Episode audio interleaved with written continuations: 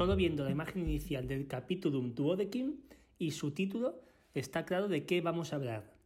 Ese Miles Romanus al que alude el texto es el hermano de la madre y por tanto tío de los niños. De Miles provienen nuestras palabras militar, milicia. Sus armas están en el margen. Gradius, de donde deriva gladiador, que luchaban con espada, scutum, pilum y asta. Escudo para protegerse y según el tamaño, jabalina y lanza. El primer párrafo del capítulo contiene algunas relaciones familiares más. Conocíamos pater y mater. Ahora tenemos frater, de donde viene fraterno, y soror. Hoy en día se habla mucho de sororidad, ese sentimiento de hermanamiento entre mujeres. A las monjas se les antepone el sor por eso mismo. La hermana Ana sería sor Ana. En la línea 6 nos aparece el dativo posesivo. Fíjate en la construcción. Marco una sororest. Es equivalente a Marcus unam sororen abet. No pienses en una traducción literal, directamente del latín al español. Trata de entender el significado de la oración sabiendo que se puede formar también en dativo. Habrá más ejemplos a lo largo del capítulo.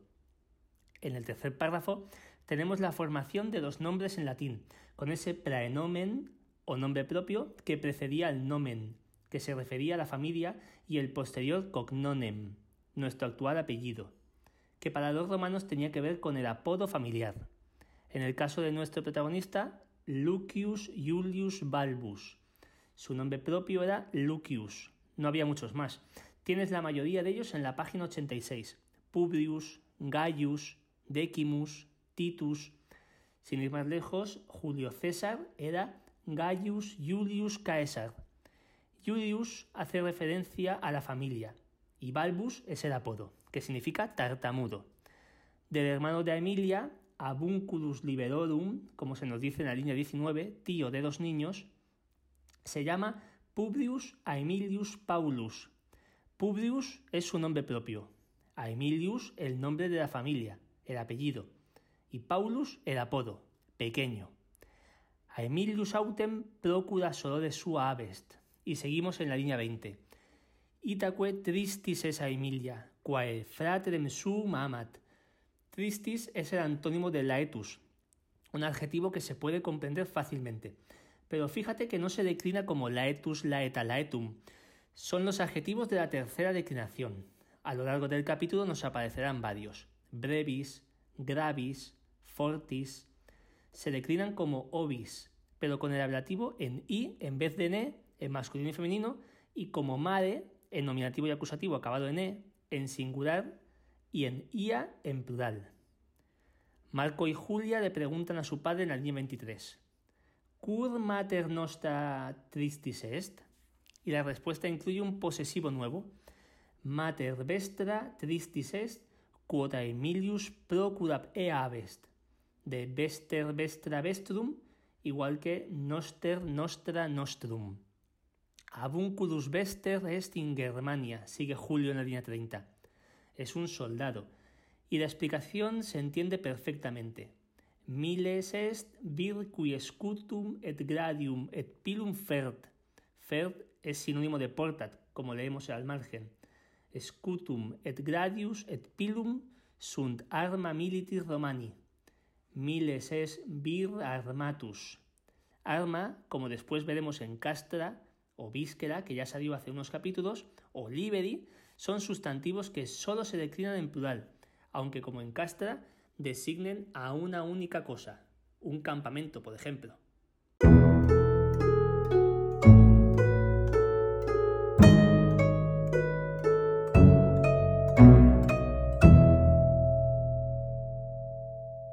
¿Quid agun militer romani in Germania? le pregunta Julia a su padre en la línea 36 pugnant, de donde nuestras palabras puño, empuñadura, etc. vienen.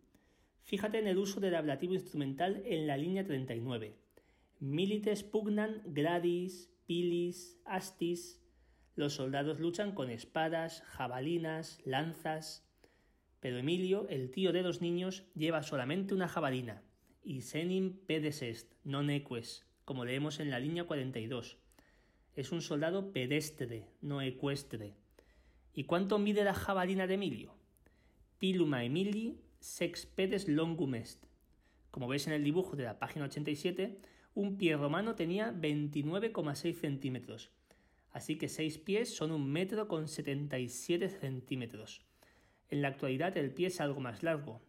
Como, curiosidad, decirte que Sherlock Holmes mide también 6 pies, pero él es más alto que esa jabalina romana.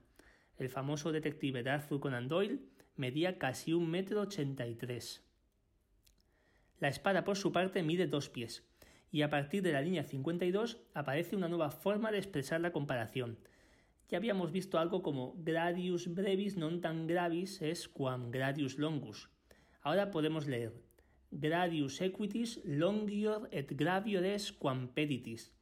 Es el comparativo de superioridad. La espada del caballero es más larga y más pesada que la del soldado a pie. Atiende a la frase que empieza en la línea 57 etiam gradi quia Germanis feduntur longiores et graviores sunt quam Romanorum ad pira eorum longiara et graviora quam nostra sunt. Mira ese ac. Equivale a atque, pero solo se escribe atque delante de a, e, i, o, u y h, y ac o atque delante de las demás letras.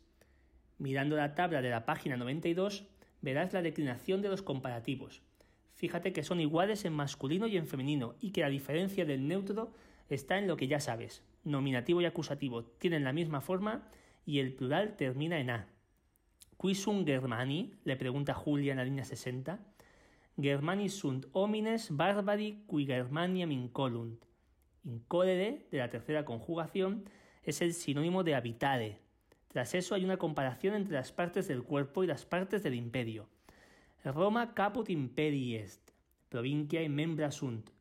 Y otra oración, como la de la línea 68, también es fácil de entender. Renus ag Danubius frumina, qual Germania map imperio romano dividunt, fines imperi nostri sunt. Fines significa, además de fin, límite. El camino de Santiago termina realmente en Finisterra, que significa el límite de la tierra. En el margen de la página 88 puedes ver cómo los verbos parere e imperare, obedecer y ordenar o mandar, rigen dativo. Por eso una oración como Germania mici romanoru non sunt nec romanis parent en la línea 75. Y justo al final de esta segunda sección aparece la cuarta declinación, que abarca sustantivos principalmente masculinos, aunque también los hay femeninos, como manus, o neutros, como cornus. Fíjate en el cuadro de la declinación cuarta al margen. En singular, nominativo exercitus, acusativo exercitum, genitivo exercitus, dativo exercitui, ablativo exercitu. Y en plural, nominativo y acusativo exercitus, genitivo exercitum, dativo y ablativo exercitibus. En los últimos párrafos de la sección aparecen todas las formas, con palabras nuevas como dux, duquis, sustantivo de la tercera declinación que significa jefe, dirigente, como en conducir, hostes, de donde viene nuestra hostilidad, hostil, enemigo, y viste que el verbo metuere significa lo mismo que timere. La sección termina con un par de palabras nuevas que se entienden con facilidad in exercitus etiam Hispani et Galli multi militant, cui Italia arma et arcus sagitasque ferunt. Arcus se puede comprender sin problemas, pero ¿y sagita? Piensa en el signo zodiacal Sagitario. Ya vimos el significado del sufijo ario, la persona que lleva flechas, el arquero.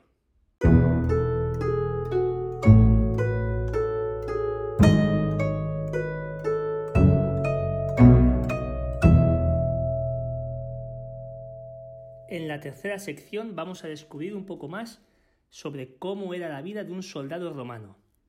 En primer lugar, descubrimos que vive en un campamento, in castris, Y recuerda que castra castrorum es una palabra que únicamente se declina en plural.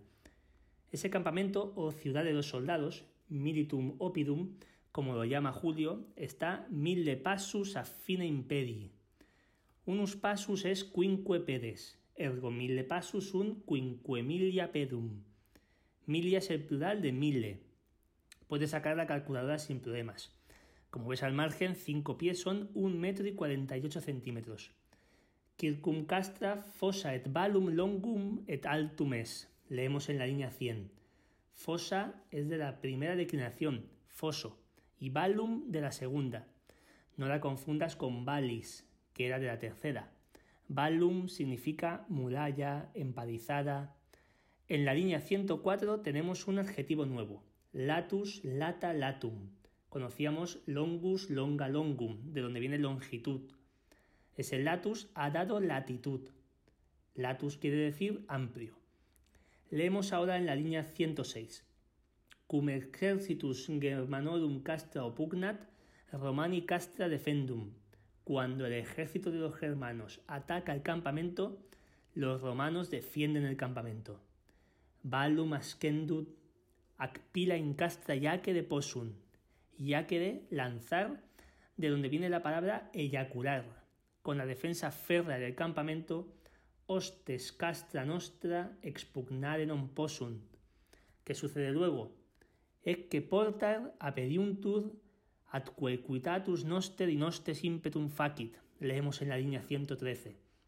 Al margen se ve que esta expresión, y nostes impetum facit, significa lo mismo que opugnare, atacar.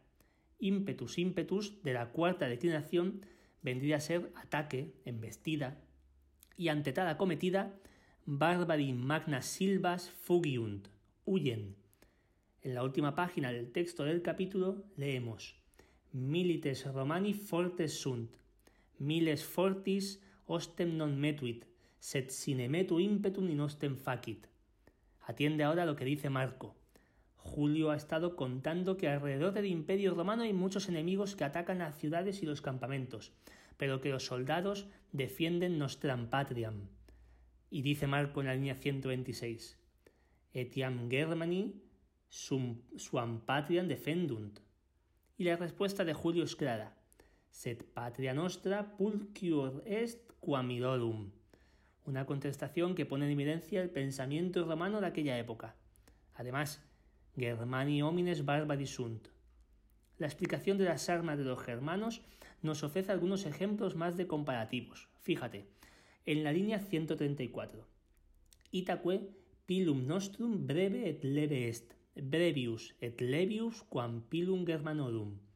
Y la oración final de Julio en ese párrafo, nullus hostis Roman expugnare potest, que parecería muy real en ese siglo segundo después de Cristo, pero todos sabemos lo que ocurriría finalmente con el Imperio Romano. Por otro lado, los romanos no podían conquistar Germania. Germania non solum arnis defenditur, no solo es defendida con armas, setetiam altis montibus magnis silvis atquelatis e altis fluminibus. Ese altis, que ya sabes que significa alto, en el contexto de un río quiere decir profundo. En el siguiente capítulo veremos la quinta declinación, Estamos cerca de poder entender casi cualquier texto latino, poco a poco. Hasta el capítulo siguiente.